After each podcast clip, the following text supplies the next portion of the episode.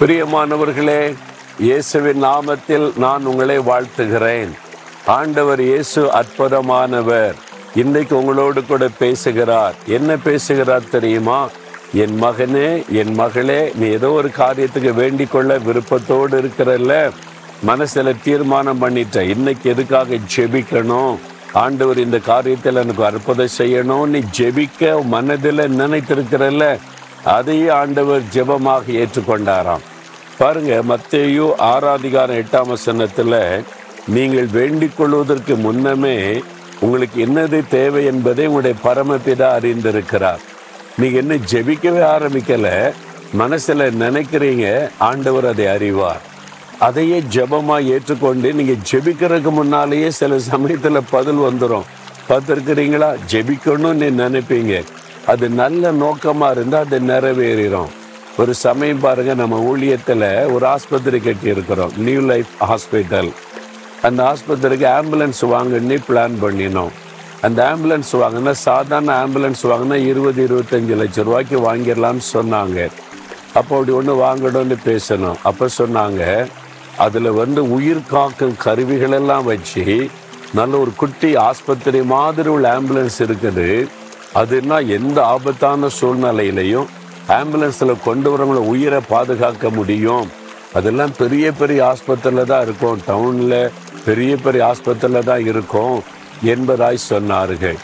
அப்போது அதுக்கு எவ்வளோ ஆகும்னு கேட்டேன் நாற்பத்தஞ்சு லட்சம் ரூபா ஆகும்னு சொன்னாங்க.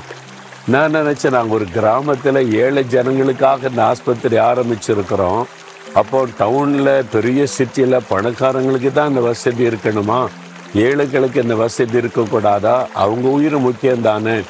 ஆண்டவர் நாற்பத்தஞ்சு லட்ச ரூபா உள்ள ஒரு ஆம்புலன்ஸை நீ ஏன் எங்களுக்கு தரக்கூடாது. நான் அதுக்காக ஜெபிக்கணும் அப்படின்னு தீர்மானம் பண்ணேன். இன்னும் ஜெபிக்க ஆரம்பிக்கல. மனசில் ஆசைப்பட்டேன் அவ்வளோதான் பாருங்க ரெண்டு மூன்று நாளையில் ஒரு சகோதரர் கூப்பிட்டார். கூப்பிட்டு பிரதர் உங்கள் ஆஸ்பத்திரிக்கு ஊழியத்துக்கு உதவி செய்ய ஒரு பணம் வச்சுருக்கிறேன். உங்கள் ஆட்களை அனுப்புங்க கொடுத்து விடுறேன்னு சொன்னாங்க. நான் எங்களுடைய ஊழியத்தில் ஒருத்தர் அனுப்புனா செக் கொடுத்து அனுப்புனாங்க. எவ்வளோ இருந்துச்சு தெரியுமா? நாற்பத்தி ஐந்து லட்சம் ரூபாய்க்கு ஒரே ஆள் செக் கொடுத்து அனுப்பியிருந்தாங்க. எனக்கு ஆச்சரியம். நான் இன்னும் ஜெபிக்கவே ஆரம்பிக்கலை.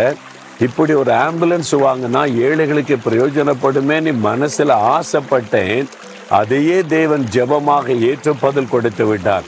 இன்னைக்கு எங்கள் ஆஸ்பத்திரியில் கம்பீரமாக இந்த ஆம்புலன்ஸ் நிற்கிறது ஏழைகளுக்கு உதவி செய்கிறாரு பார்த்தீங்களா உங்கள் ஆசை சரியானதா நல்லதா தேவனுக்கு முன்பாக உத்தமமா இருந்தா மனசுல நீங்க விரும்பும் போதே தேவன் அதை பார்த்து பதில் கொடுப்பாராம்.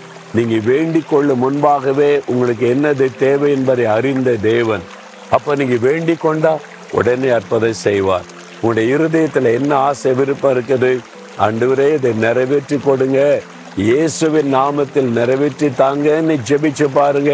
உடனே ஆண்டவர் நிறைவேற்றுவார். தகப்பனே எங்களுடைய இருதயத்தின் விருப்பத்தை அறிந்து நாங்கள் வேண்டிக் கொள்வதற்கு முன்பாகவே எங்களுடைய காரியங்களை அறிந்த தேவன் இந்த மகனுக்கு இந்த மகளுக்கு இன்றைக்கு அவருடைய இருதயத்தில் விரும்புகிற காரியத்தை வாய்க்க பண்ணும். இயேசுவின் நாமத்தில் ஆமேன் ஆமேன்.